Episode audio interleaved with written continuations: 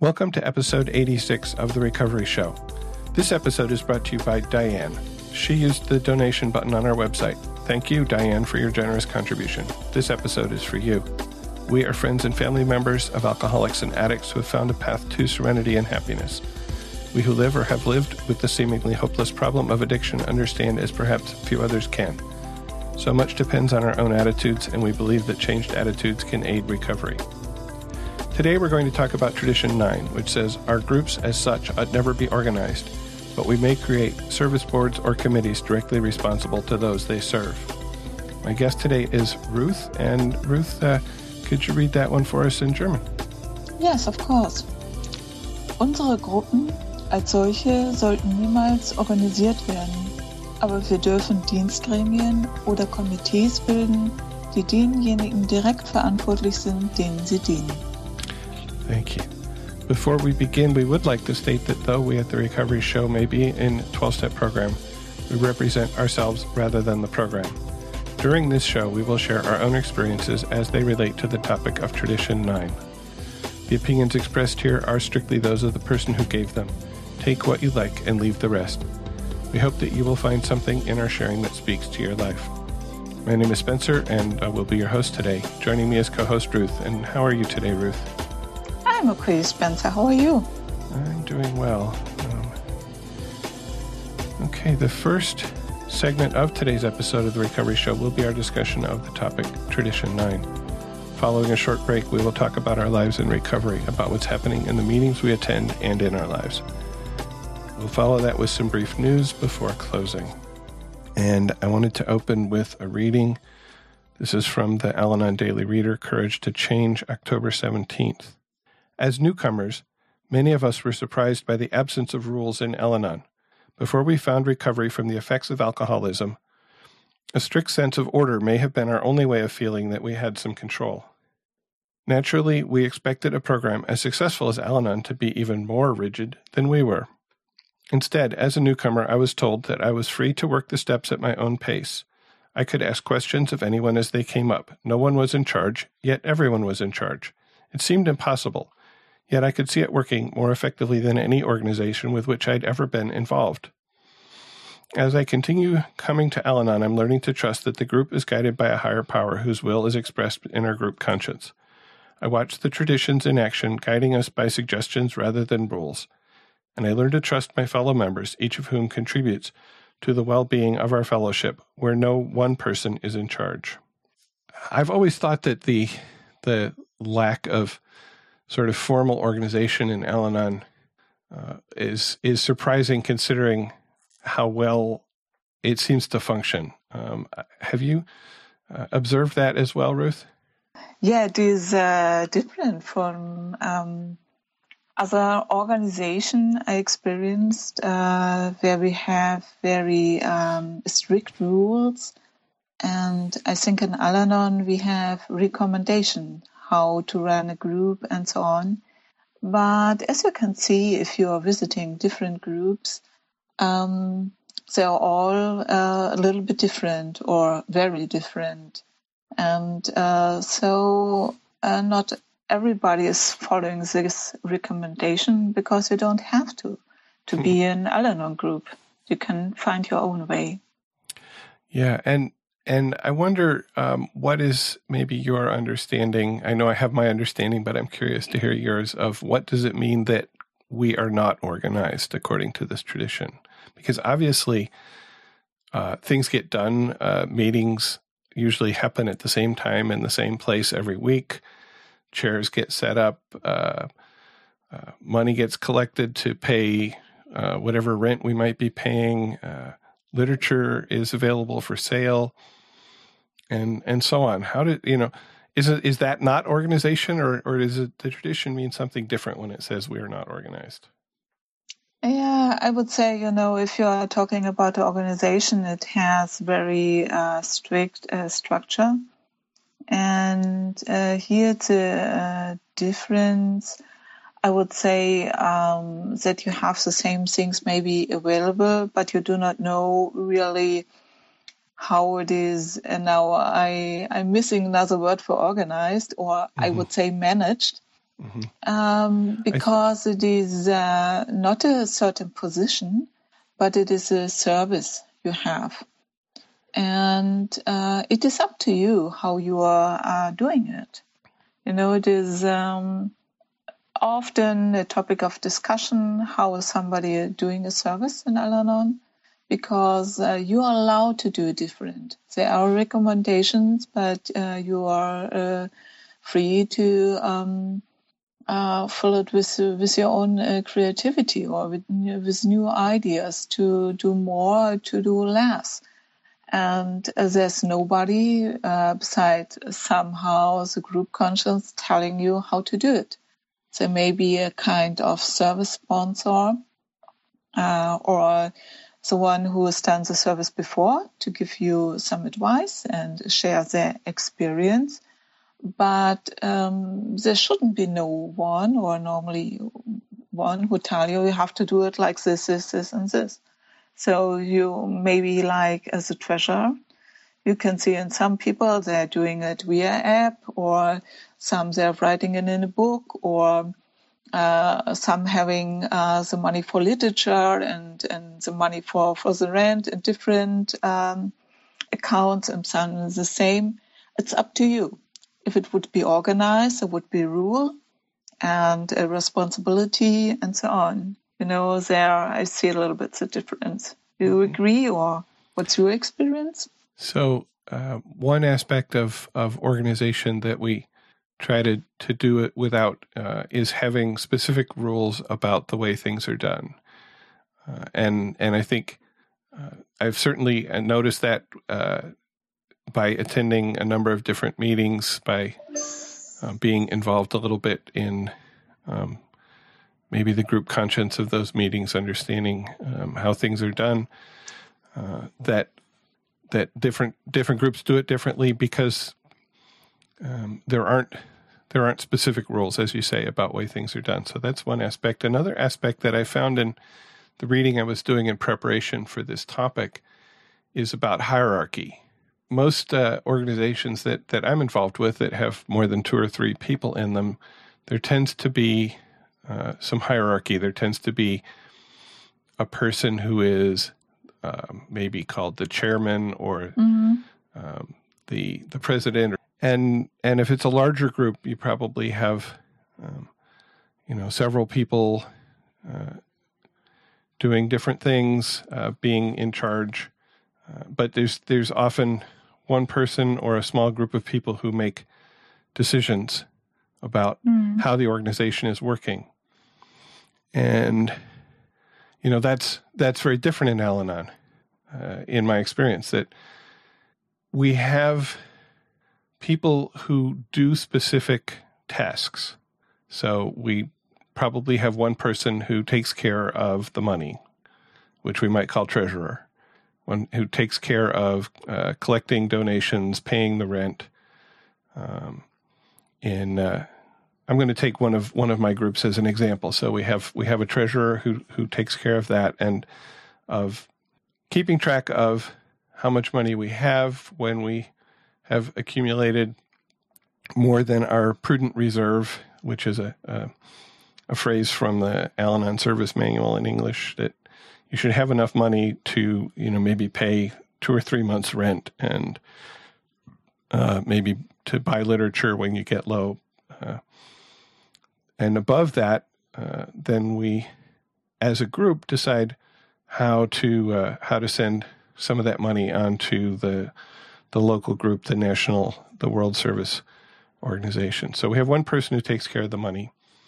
We have one person who we call secretary, who uh, takes notes during the group conscience meeting and reports back to the group as a whole because we hold our group conscience after the regular meeting and not everybody attends. We have, and those jobs, and we have one person who's in charge of making sure that we have literature uh, available for sale. And those those three tasks um, are staffed by volunteers, obviously, uh, on uh, generally for a year at a time. Then we have uh, somebody who opens the meeting, and because this meeting starts with somebody giving a short lead, um, the person who opens the meeting is also tasked to select the person who's going to give the lead each week. And that's a two month commitment. And we have somebody who leads a, a new, newcomer meeting, a, a, short meeting after the regular meeting for people who are new to the program who want to have an opportunity to ask questions and so on. And that's usually a two month commitment.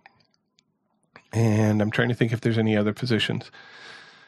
Uh, sometimes we have uh, greeters who will uh, stand at the door and greet people coming in, and so on. But the the difference is that each of these positions is in, is is in charge of a specific thing that needs to get done. Um, it's not somebody who's in charge of the whole meeting. It's not somebody who decides how the whole meeting runs. Uh, and you know, we could decide to do the meeting differently and the way we do that is by meeting in a group conscience, talking about it. Uh, if it's a big decision, often will the the secretary will bring it back to the the larger group and say, "Look, we talked about this change we're thinking about making. If you have an opinion about this, uh, come to the next group conscience meeting because we'll making we'll be making a decision then."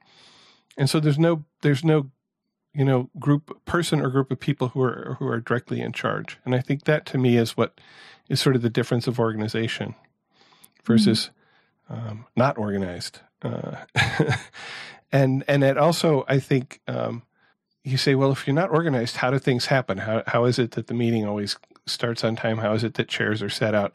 I mean nobody's in charge of setting chairs out but people who show up early set up chairs. It just happens. Um, i don't know. You have mm-hmm. other thoughts on that? Yes, it just came to my mind that, um, you know, we are rotating services. And to do a service, you normally do not have to have a special qualification. So right. you don't have to, uh, how shall I say, work yourself up so that if you're new, you are cleaning the cups. Afterwards, you are putting up the chairs. Next service is this, and next service is that until you reach the hierarchy of doing whatever service. But you, I would say somehow theoretically, uh, you can just do uh, the service you feel comfortable with. So, um, and then you can also, you know, uh, uh switch again. So when I came to my group, in regard uh, to my home group new, which is my home group now, I wasn't able to recognize uh, long timers uh, in regard who is doing uh, which service. And uh, some of the long long timers, you know, they uh, they were responsible for our um, coffee account, mm-hmm. you know, because they um, supported newcomers or not so newcomers, but people to take more and more responsibility and stepping back so that other people have the opportunity to, to grow in services. Mm-hmm. And I think this is a, a very huge difference uh, in, uh, in regard to other organizations, uh, like uh, in companies or also in, uh, you know, uh, unities like um, like sport clubs or so. There you normally come in, you are fresh and you have to make friends and do politics to, to get a special position. And mm-hmm. here normally, uh, if the group is healthy, then uh, they look volunteers. And sometimes, you know, some people get a little bit encouragement where people think, you know, maybe you can grow in the service. Yes. And in fact, that's that's an interesting thing that at, we encourage people to do service in order to um, strengthen their program rather than waiting until uh, somebody is, you know, really strong or whatever to to say do this. Um, and I know, for example, again talking about my my Wednesday night meeting, um, the person who who chairs the meeting, the person who you know reads the reads the opening and the closing, and uh, we often encourage it to be somebody who's got a little bit of time in the program because they will be uh, asking other people to give a lead. But I think about, you know, if I have so, if there's somebody who's still fairly new, they can still look around the meeting and say, well, this person often has things to say that speak very strongly to me, and I'm going to ask them to lead. And maybe that's a good thing. Maybe that gets um, more variety of of uh, openings, more variety of of topics, uh, because if they're they're selecting it from the perspective of what speaks to them as a as a relative newcomer, rather than uh, I might look around and say, well, this person I've known this person for a long time, and I know um, they always have something good to say. They have, uh, as we say, a lot of uh, wisdom, a lot of recovery, and I might select people based on that rather than on, um, wow, this person really spoke, said something that that spoke to me personally very strongly, and um, and if we if we don't sort of leave that open like that, um, we don't have the opportunity to get that uh, diversity of uh, of points of view. Sometimes I think I don't know. That just occurred to me. So, um, so the the tradition also speaks of um, in English uh, service boards or committees, mm-hmm. and I know that I'm not sure exactly what they mean by service board here, but committee uh, is a word that I understand, and maybe they're just different ways of saying the same thing. I'm not sure.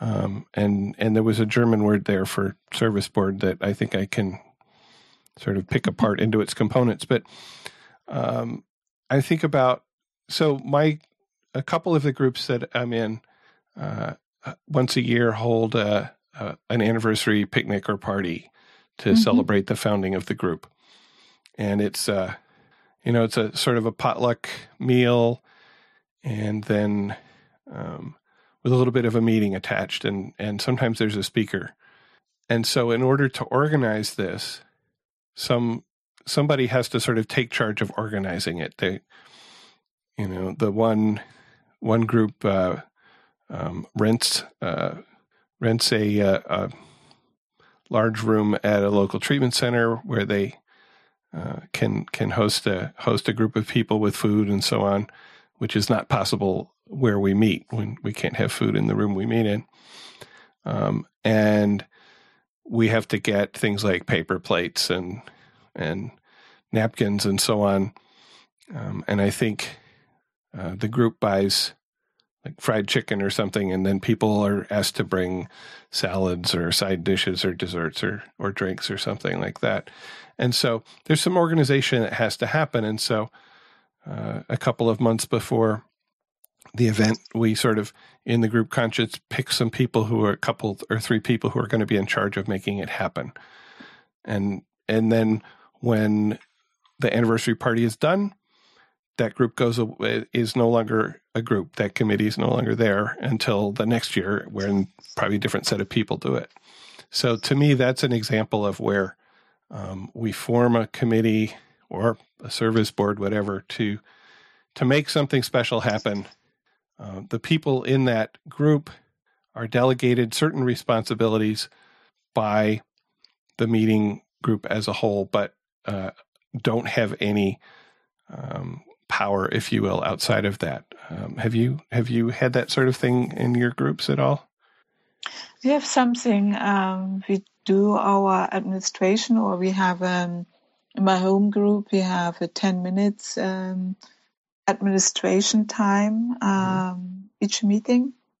But uh, for our regional meeting, uh, we have a committee who meets maybe two weeks upfront uh, mm-hmm. before the regional meeting takes place. So we are discussing which are the topics and do we need some uh, preparation for it. Uh, we always have a spiritual part which is prepared by one of us.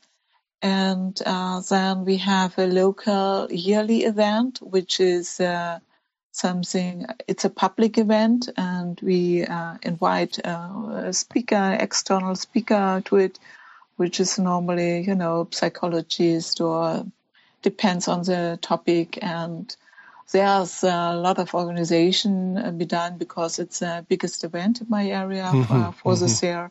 And there's also a special uh, committee.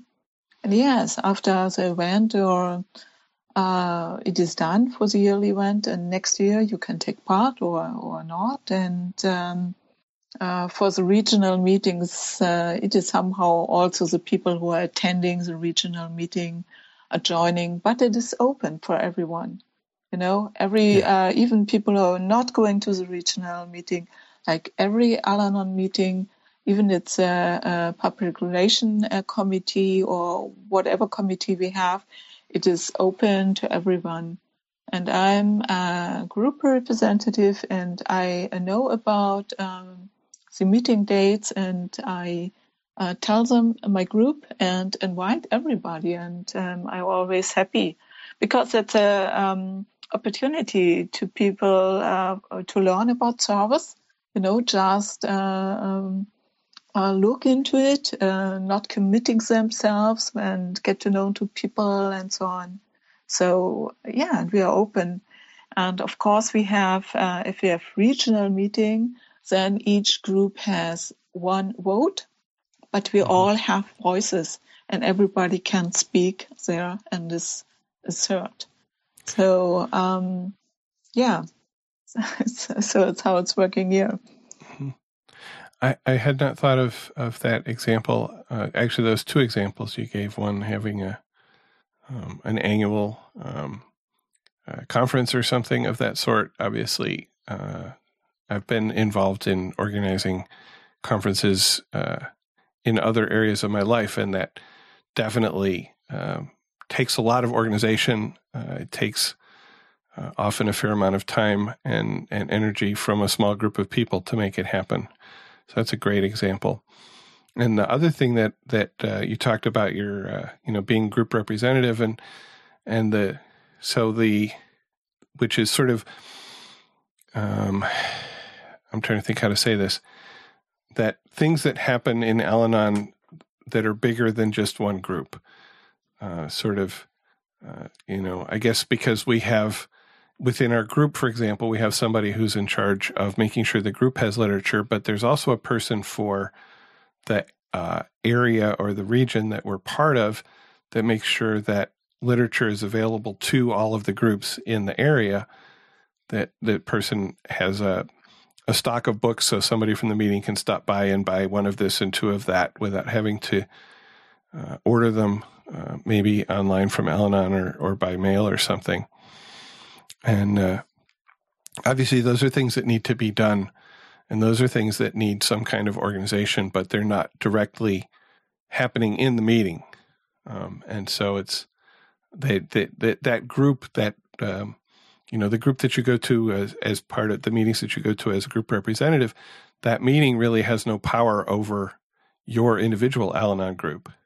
Um, it um, you know it it's more communication uh, and maybe um, I don't know what what else happens. I haven't done that myself. That's not a, a, form of service that I've done. So, what sort of things does the when you go as a group representative? What sort of things happen there?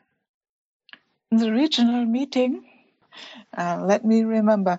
Uh, we are talking about uh, new books who are coming. We got information about uh, the national meeting. Mm-hmm. Um, uh, what's happening in, in our area, you know, how, uh, uh, what's going on with our Alateen or not existing Alateen groups, mm-hmm. things like that. Mm-hmm. And we are talking about upcoming uh, public events like uh, when we are invited as an organization who will go uh, and, and those things. So about area wide um, things but also uh, about we get the information from from the national meeting, and then we are uh, distributing it back to our groups. And of course, I'm uh, reporting back in my group. Right. And if they have an opinion or something they uh, want to uh, be spoken of in the regional meeting, I take it with me.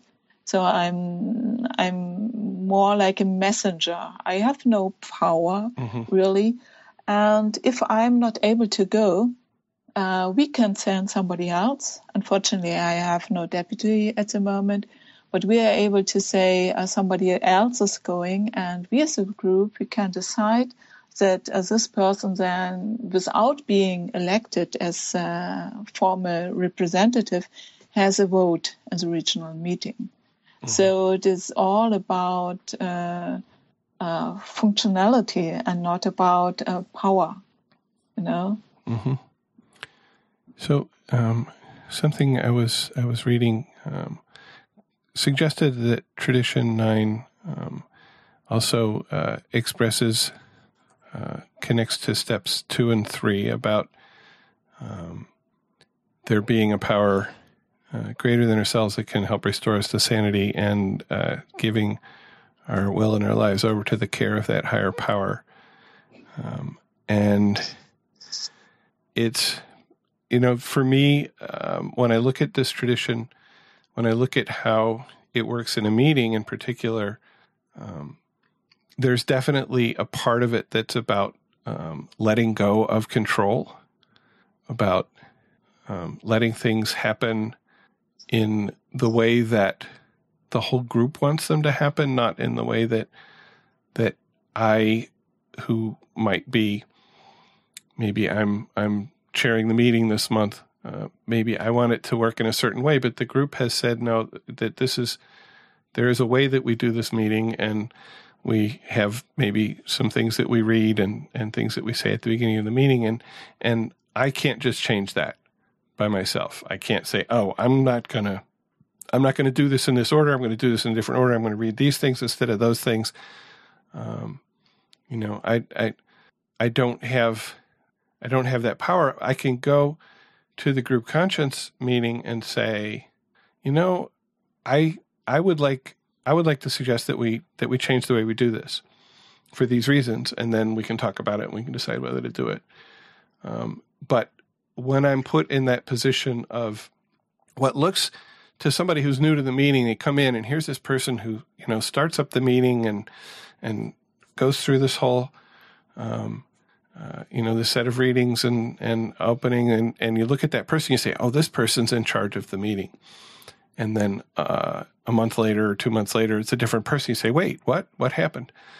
Um, because uh, you know they're they're they're not in charge, um, and and so uh, when I'm in that position, I need to let go of what the way I think it ought to be, and follow um, the expressed will of the group.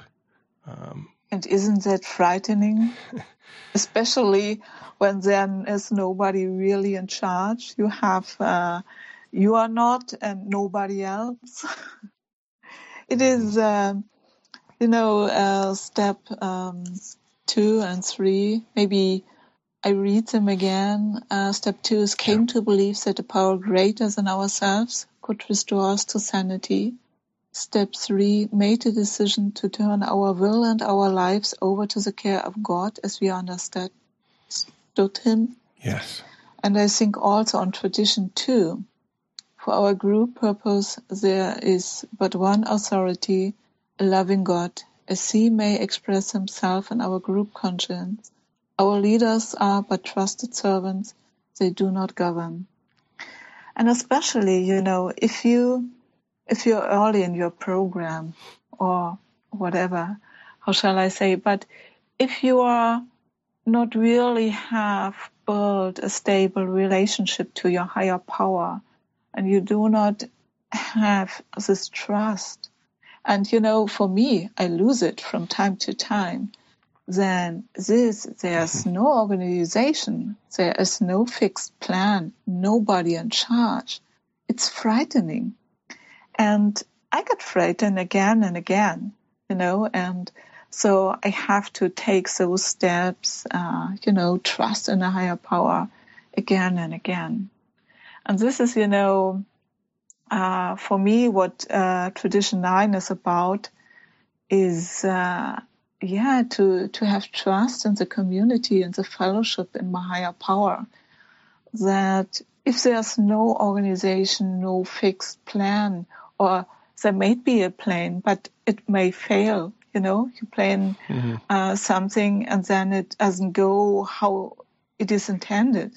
Because sometimes, you know, people are not coming back. They are coming sometimes, or maybe they are coming for several years and then they are not coming back and they are and they may be ashamed to tell you or they just forget or don't care anymore and then there's a service open or people are, are getting uh, sick or moving and uh, then the service is open. Or you know things happening like you have not expected. And that's a, a, a big challenge uh, for me. Mm-hmm. and mm-hmm. Uh, yeah that's for me that's tradition nine about. To rely on the fellowship, rely on my colleagues or on my family, on my friends, my higher power. Yeah, yeah, and and that sort of connects it over to how I can use this tradition uh, in the rest of my life, um, and I can, you know, I can use it at work, where yes, there is there is a hierarchy at work. I have a boss, and he has a boss and my boss's boss has uh, bosses uh, and so on. But at the level at which I'm working, I'm working within a small group, and none of us are the boss of, of any of the others of us. And we each have our own set of skills, we each have our own abilities, we each have our own um, biases, we each have our own ways of, of doing things. And and as a group, we have a set of tasks that we have to perform together. And we're not, at least in the organization that I'm part of, uh, that I work for, we're not so much told by our bosses how to work together. Mm-hmm. We are mm-hmm. told you must accomplish this task. And and each of you has these specific skills that are part of what it needs to be that needs to get done to accomplish this task. But that work group, each work group decides within the group how they will be organized or not um, to to getting that particular task or set of tasks done.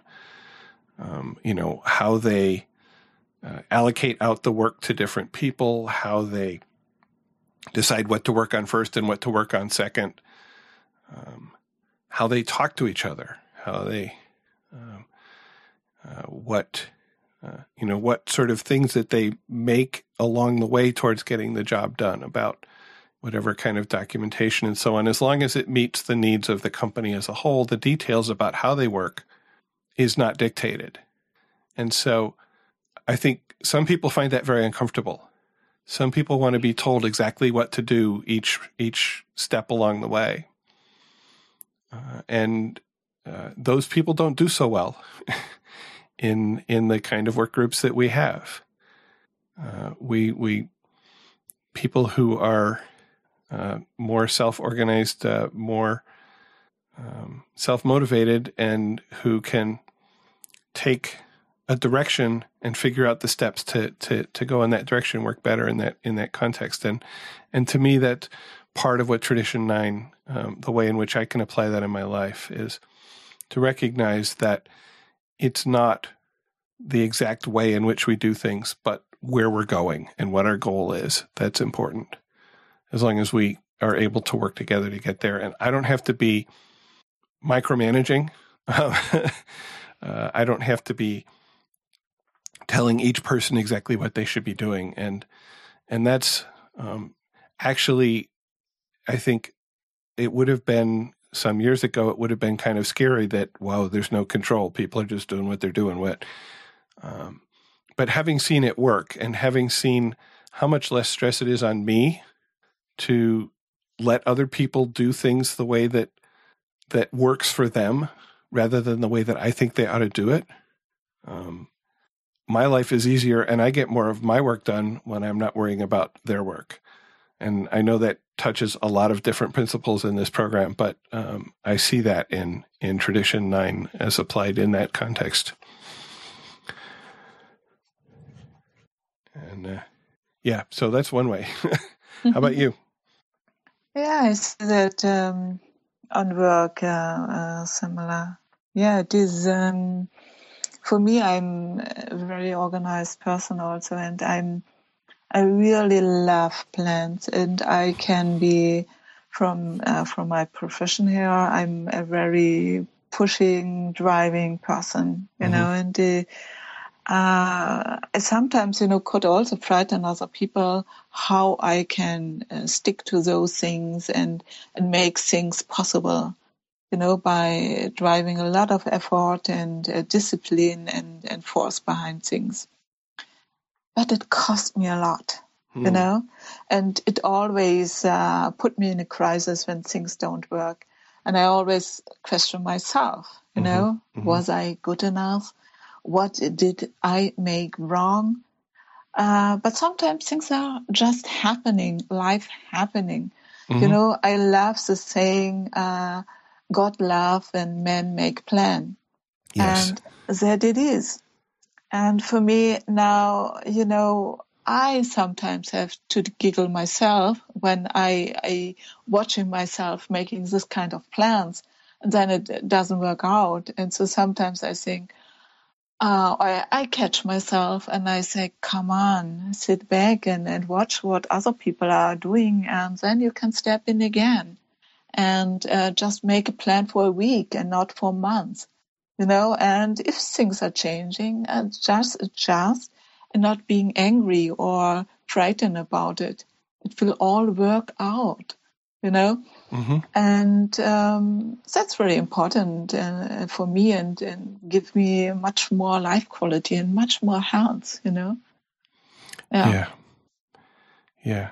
I, another place that I think about uh, this tradition is applying, um, uh, I, I've mentioned, I think before on the podcast, uh, but uh, probably new to some, some listener, that uh, I work with a group of um, youth at my church and in um, actually a multi-state area, and uh, I'm a member of a group of uh, about ten to twelve people, most of whom are high school age youth, so 14 to 18 years old, and we plan several um, conferences every year uh, where uh, young people come together for a weekend to to learn, to worship, uh, to have fun, and this group is very much run by the by the young people. There's three adults and eight or nine um, youth in the in the group, and each of them has their specific area that they're responsible for. And there's some organization there, but there's uh, there's also a lot of not organization, um, and and again, you know this the whole the whole Al-Anon program in in enabling me to learn to let go of things, to um, learn to let each person do what is their job so that I can do what is my job has really helped me there. Um, in in you know letting these young people figure out how to do the things they need to do and giving them um, suggestions based on experience, uh, but uh, not running it, not making the decisions for them. Um, and and it, you know, again, it it this tradition nine in terms of being um, not organized in a formal sense, but organized in a sense of there are jobs that have to get done, and people do them, and each person does it sort of on their own, but together. You know, we we support each other um, I see that working very much. And I look at, I've seen some other people in similar situations, um, some other adults, I will say, in similar situations who just try so hard to make things happen in the way they think they should happen. And things happen, okay. But when I talk to the young people who are in in their they're often um, not happy about the way things are run because um, there's a sort of um, there's a statement that the youth are um, we're giving the youth some power, but then the reality is that the adults have mm-hmm. a hard time watching the youth struggle with the power and step in and, and make things happen. And and this tradition to me says um, that we don't do that in Al-Anon, that we we we support each other, but we also um, you know let let each other find our way um, in the best way that it that we can, um, and that with the support of our higher power, that things will work out and they may not work out exactly the way we wanted them to. We may not get exactly the outcome we wanted to, but we, we get a good outcome. I don't know. That's, that's, that's some philosophizing, I guess, whatever. Um, do you have other ways that um, you see Tradition 9 working in your personal life?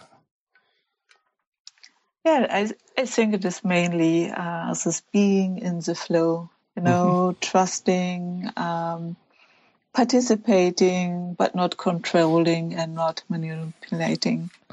I like that. Uh, yeah. I like that participating, that but tradition. not controlling. Yeah, yeah. And it is not easy for somebody like me. mm-hmm. But uh, if I see the results, uh, it's really, you know, gives me a lot of motivation. Uh, yeah, to to still improve uh, my program and progress and, and grow. Yeah. Mm-hmm. Do you have any um, uh, final thoughts that you want to share about Tradition 9? I think I, I just said. For me, it is, uh, you know, seven being self supporting, eight, uh, tradition eight, uh, getting support where you can't, and mm-hmm. nine, letting go, be into the flow. Mm, okay. I like that. Um, I will close here with the, the short reminder from the October 17th reading, in Courage to Change. If I take on service responsibilities in my group, it does not mean that I now run the show. Today I will remember that the ultimate authority is a higher power who works through all of us. And we'll uh, we'll take a short break and continue with our lives in recovery, where we talk about uh, how we practice the principles of this program in our lives and in our meetings. And uh, want to refer you to the website for a couple of uh, musical selections. The first one there, which you can find at therecoveryshow.com slash 86, is the song Freedom of Choice by Devo. And uh, the, uh, the, the lyrics that sort of catch my eye and my ear here in this song um, is actually right at the end where they, they're talking about freedom of choice. This is freedom of choice, it's what you've got. Freedom from choice, it's what you want. And Tradition 9 basically says you have freedom of choice, and we're not going to tell you what to do. So you do not have freedom from choice. And, and we learn that, and we learn to actually welcome that um, and to not want freedom from choice.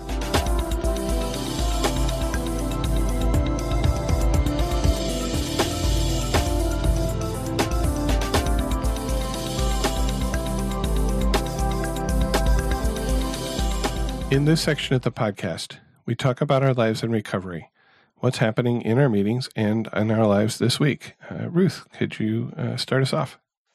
Yes, I can. Um, I have started a new job uh, beginning of the month, and uh, it is always for me exhausting, you know, to to meet a lot of new people, uh, learn about of, a lot of new things, uh, and um, it's somehow exhausting, exciting, uh, but I feel um, mainly comfortable and enjoying my new workplace. Um, yeah, but I'm also a little bit, uh, yeah, exhausted because mm-hmm. I got some health issue issues and uh, some pain in different areas. So, and I'm because I'm taking some medication for chronic illness, so I'm I'm very um, selective to to take uh, additional painkillers and um, mm-hmm. so I I also stand some pain and I'm very glad to know and experience that maybe you can't avoid pain but uh, you can avoid suffering mm-hmm. and so I'm relatively uh, good with it. A highlight uh, during um, last month not weeks, but two weeks ago, I'd been a convention uh-huh. in Germany where I was a first time uh, last year. And so I uh, saw a lot of people. You know, it's like a family meeting, uh, which had been uh, there the year before, some mm. new people. What was very exciting to see in the distance uh, how some people grow and or grew, and uh, they told me the same. Mm-hmm. And they said, "Oh, last time, and now we can see the difference," which is, you know, of course, we uh, do not need the approval from other person or but sometimes good if somebody tell you you are looking so much better so much more relaxed or whatever yes and it is really I, I meet some people which I some uh, some of them I knew also from from other conferences or I'm in contact and I would recommend if somebody is listening and who's not able, who do not have a, a good meeting in the area to go to uh, uh, such conventions. Mm. Because you can meet people, uh, people who go to conventions are normally interested to meet other people. And maybe if you're looking for a sponsor or somebody who you can talk over Skype to or whatever, and it is always a lot of fun. But or you know a lot of laughter also and it is also fun you know it is um, you have a lot of meetings and so on but also you know it's like a like a big good family meeting mm-hmm. you know this is something which i would imagine uh, like an idol family so a little bit drama also but uh, not so much mm-hmm. and um, then I had a meeting uh, with my home group uh, on Friday, and uh, yeah, it was good. We were reading. Um, it's a fifth Friday, and uh, on the fifth Friday we also uh, read uh, the latest literature we got, and this mm-hmm. is Many Voices, One Journey. Right, you mentioned and, that before. Yes, and it is very interesting. It is uh, something new for me. It is uh, always surprising that I, I, I reading since years in Courage to Change, and sometimes I, I think I, I, read it the first time. Uh, but here, this is really a new book, and we are reading it together, and uh, I can really recommend it because it is uh, made like that. It is very. Um, it is one or two pages about the history of Al-Anon and then there's a question. And mm. it is uh, interesting because you, you learn how Al-Anon developed. And uh, it also teaches you something of the history. And it is not like people think it's boring at school mm-hmm. to, to learn some dates, but you, you learn how, how things are developed and like, you know, uh, try and error and, and, and improve and that's uh, for me it is always exciting to to living in this tradition um, yeah and then my my new job is uh, somehow exhausting i said mm-hmm. And i have some tests especially you know in regard to tradition 9 i mainly like my new colleagues mm-hmm. but there's one person who is uh, somehow competitive mm. and she likes to interrupt and she likes to give advice. And this is a mixture which can really, like, you know, boil, make my blood boil. Yes. And so I say, thank you, higher power, to send me this teacher to give me some lessons. I'm very grateful. Thank you. Mm. and it is, um, and I have to, you know, we will have a new setup in this department. So uh, it will be sorted out uh, whom has to work very close with whom. And I wish that it is not this person, but I think, and I, I try to prevent, to try to control people and to set up things so that this would not be happen. Yes. And I catch myself that I, am doing it and, and then I try to stop myself And I think it is a real test and real training uh, to, to work my program here. And I know in the past when I've done this, it worked out better than I had imagined, you know? Yes. And, uh, but I have to remind myself in my early morning practice, like re- reading uh, Al-Anon literature and praying is very important for me at the moment. And then something happened. I was really laughing about myself. I was watching uh, in the evening a TV series over a stream. So mm-hmm. I can uh, watch a lot of uh, episodes in, in one evening. And I, it's a very exciting uh, series and I like it very much. And lately I woke up in the middle of the night recognizing that I tried to solve their problems. and you know, and I was thinking, so, oh my God, if I hadn't known before, now I know that, you know, I'm addicted to problem solving, no matter if it's my problem or better than somebody else. You mm-hmm. know, I, I, I really, I, I, yeah, it is, it is really funny. And but this is very, you know, it's very clear for me, you know, that uh, I really have to think, it's my hula hoop or not? Is it my problem? Is it worth worrying? Yes or no? And uh, so a lot of the things I, I can really, you know, uh, have some fun and have some humor. Even though the time is exhausting for me at the moment, when I come home, I, I lay flat on my, my couch. I'm not able to do a lot of things in, in my household, but I'm giving me the time.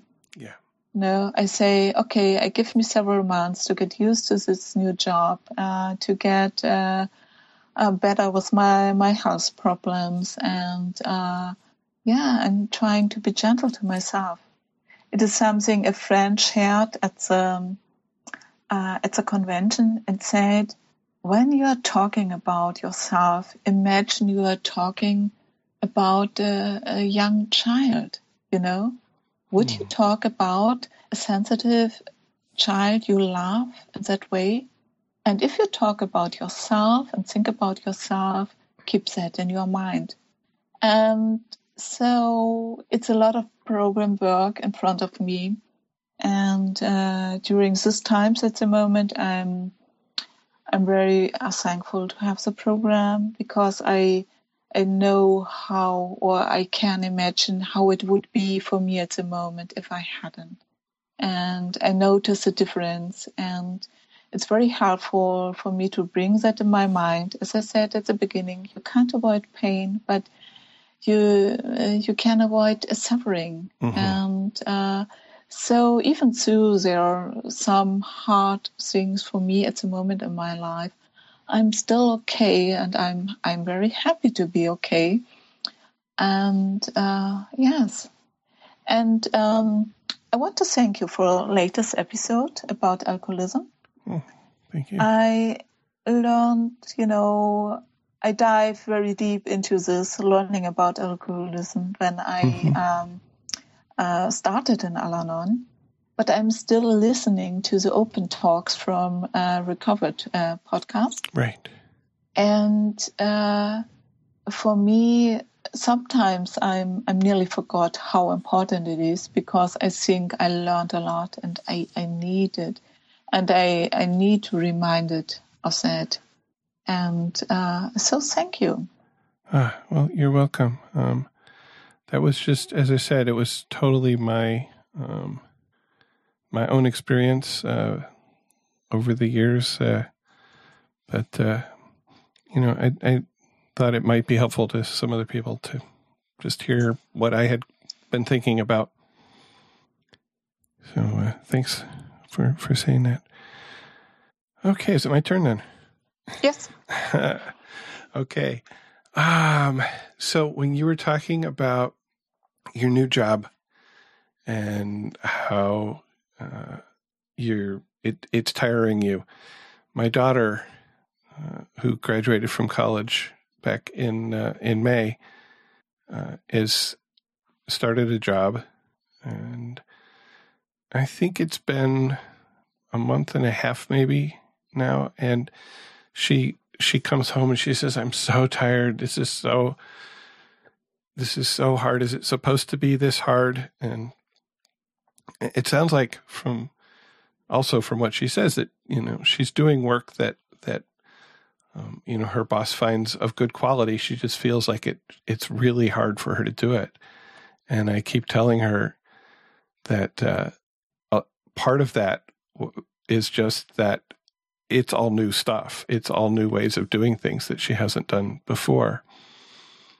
And uh, i said i said uh, something like well it's do you remember learning to drive a car and when you were very new at driving a car, you had to spend all this energy and all this focus on just, you know, where do you put your feet? How far do you turn the steering wheel? When do you step on the brake? When do you, how hard do you step on the brake? It would just, all this conscious focus on the mechanics of doing the job. And now that just comes pretty much naturally to you. And, and the you're just focusing on where you want to go and more about the process of of what driving is accomplishing not on the process of driving itself. I'm not saying this very well i think but and and it's so much easier. And it's it's not that driving has changed. It's not that what you have to do to drive has changed. It's that a lot of the things that you have to do are now more automatic for you and you don't have to think about them consciously. And I said, I think this will happen with you with this job that you're spending a lot of conscious energy on what step comes next. How do I do this? Um, and there will be a time when that comes naturally. And I was really appreciated that you said, you know, that you're giving yourself several months because she said, I've been doing it for a month. Shouldn't it be easier now? maybe, maybe not. Uh, I mean, maybe a little bit easier, but I, you're still you're still learning it. Um, so I appreciate that voice of experience that you had about how long it, it how long you're giving yourself from your own experience of of starting a new job um, to uh, to get used to it. At least that's what I the way I heard what you said. So. Mm-hmm. Yes, indeed.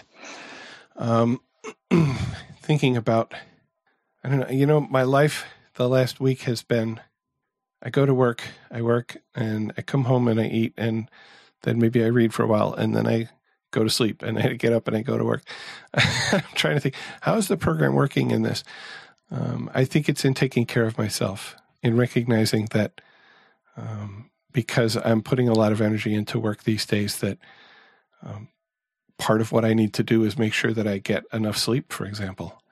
I did have um, a little bit of a cold last week, and and again, this I have learned that the best thing for me when I'm starting to get sick is to not try to push through, to not say, well, I'll I'll you know I'll come to work today even though I'm feeling miserable because tomorrow I'll feel more miserable and then I'll stay home tomorrow. But instead to say, no, I need to stay home so that I can lie down when I need to, that I can take a nap when I need to, and you know, I work on the computer, so I can do some work from home when I when I need to. Uh, but I can also take those breaks, and and that's just not possible for me at work. There's no place that I could go lie down and take a nap for an hour uh, if I'm if I'm in the office, and uh, and so um, keeping things in balance is a is a, a gift that that I have learned. keeping things more in balance than I used to in any case. Um, I was thinking about meetings that I went to this week in my home group. The uh, the lead topic was about forgiveness, and the the person who gave the lead talked a lot about how forgiveness is something we really do for ourselves to free ourselves from holding resentments and grudges and holding on to anger for past hurts that cannot be changed because they happened. Um, and gave uh, a really good uh, story from their own personal life about finding forgiveness for something that um, uh, a relative had said.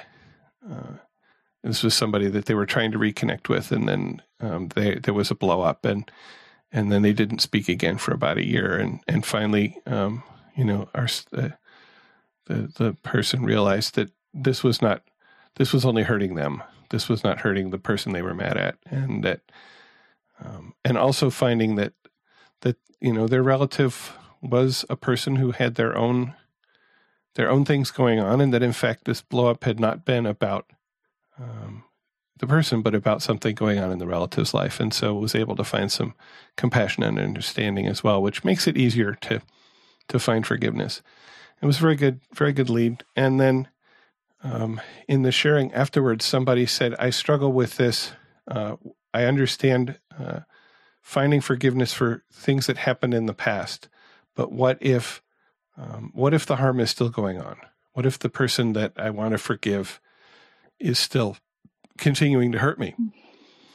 Uh, and that that sparked some some really good shares by other people. Um, and my sort of my my thought on that, um, and I I'm, i shared part of it. I'm sure was about uh, boundaries, uh, about detachment. That and in particular um, around uh, my loved one who I was still living with. Uh, you know, I'm still living with her now, but she's in sobriety now. But she was still drinking, um, still doing all those behaviors that I didn't like, um, and I was I was living in it and with it, and and what what could I do? Um, and and it really was about setting boundaries about sort of behavior that I would um, you know, I would not be there for. Um, that when certain behaviors happened, I would just leave. I wouldn't engage um, when, uh, you know, maybe uh, there was when my loved one tried to, uh, as, as, we might say, pick a fight, or uh, you know, when she was doing something that that that made me sad, um, hurt me emotionally. Uh, that I would I would realize that I didn't I didn't have to stay for it, um, and I could set that boundary, and also um, finding detachment, uh, and as we say, loving detachment, so that loving her while hating um, what the disease had done to her and did to her, and and separating motive that you know her behavior that was hurtful to me but that the behavior was not something she was doing with a desire to hurt me. It was something that was coming out of, um, you know, the effects of of alcohol on her on her mind, on her uh, on her spirit, and that that those those tools of boundaries and detachment um, helped to reduce the pain because some of the pain, as you say, the suffering comes from you know, there's something that hurts, and then there's a story about that something that I tell myself, and that story might be, um, you know, she's doing this to me. She's doing this because um, she wants to hurt me, and and if I tell myself that story, then I I have more suffering, and so yeah, it kind of connects back to to what you were talking about too. Mm. Um, but it was a very, it was a really good meeting. Um, there was a lot of a lot of good things said, I think, by people, both by people who'd been in the program for a while and people who were fairly new to it. And that's, you know, it's the beauty of this program that we can hear wisdom from from all sorts of people who have um, just lots of different amount of experience and different kinds of experience as well. So yeah, that's my week, I think. So we've got some upcoming topics. Uh, don't know exactly what order and when. Uh, been talking to I've uh, been talking for a few weeks about um, doing an episode around triggers, uh, triggering behavior, and how we uh, how we react to to triggers, and how the program helps us um, in maybe not um, not being triggered. Uh, and uh, several people have contributed towards that episode, and you know if you um, are listening and um, have something to share, some experience, strength, and hope to share about uh, triggers being triggered um, and, and how working the programs helped to deal with them, uh, please call or email and let us know. Uh, another upcoming topic is uh, about is it caretaking or is it healthy support?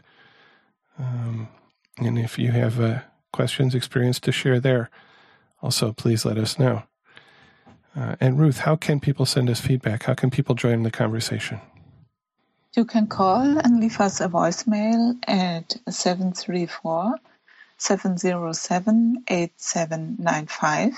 Call right now to 734 707 8795. You can also use the voicemail button on the website to join the conversation from your computer. If you prefer not to use your voice, you can send email to feedback at therecoveryshow.com. We'd love to hear from you. Share your experience, strengths, and hope, or your questions about topic of Tradition 9, or the next topic. We don't know what it is now. If you have a topic you'd like to talk about, let us know. Spencer, where can our listeners find out more about the Recovery Show? that would be our website, which is therecoveryshow.com. It has all the information about the show, including notes for each episode, um, some other uh, occasional blog posts, uh, links to the music we play that we, we talk about.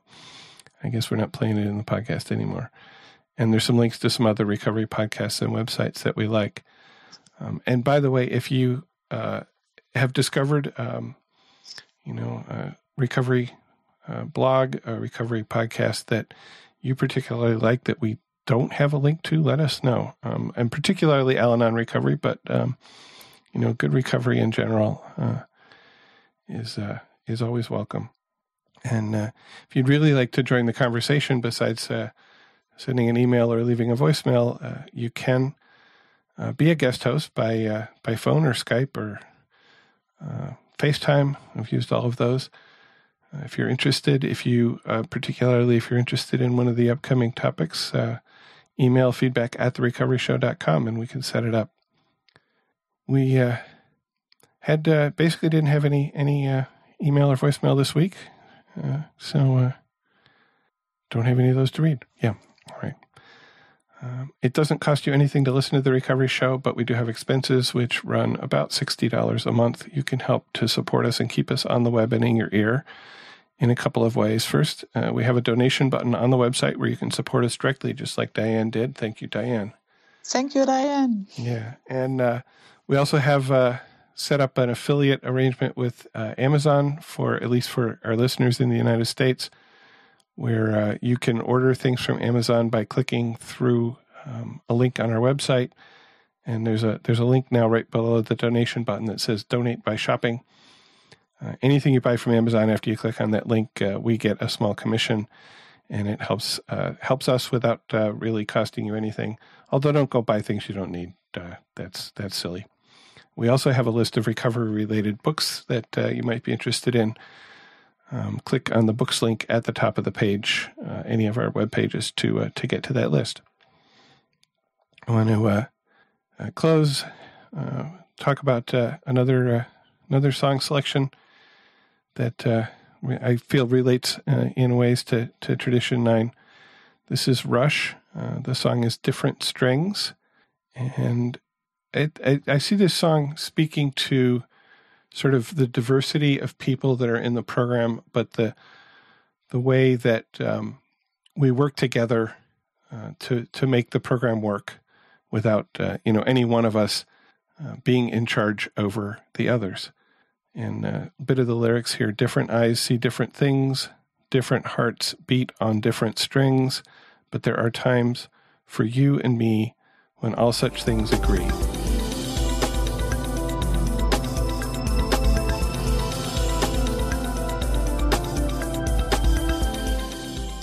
Thank you for listening. Please keep coming back. Whatever your problems, there are those among us who have had them too.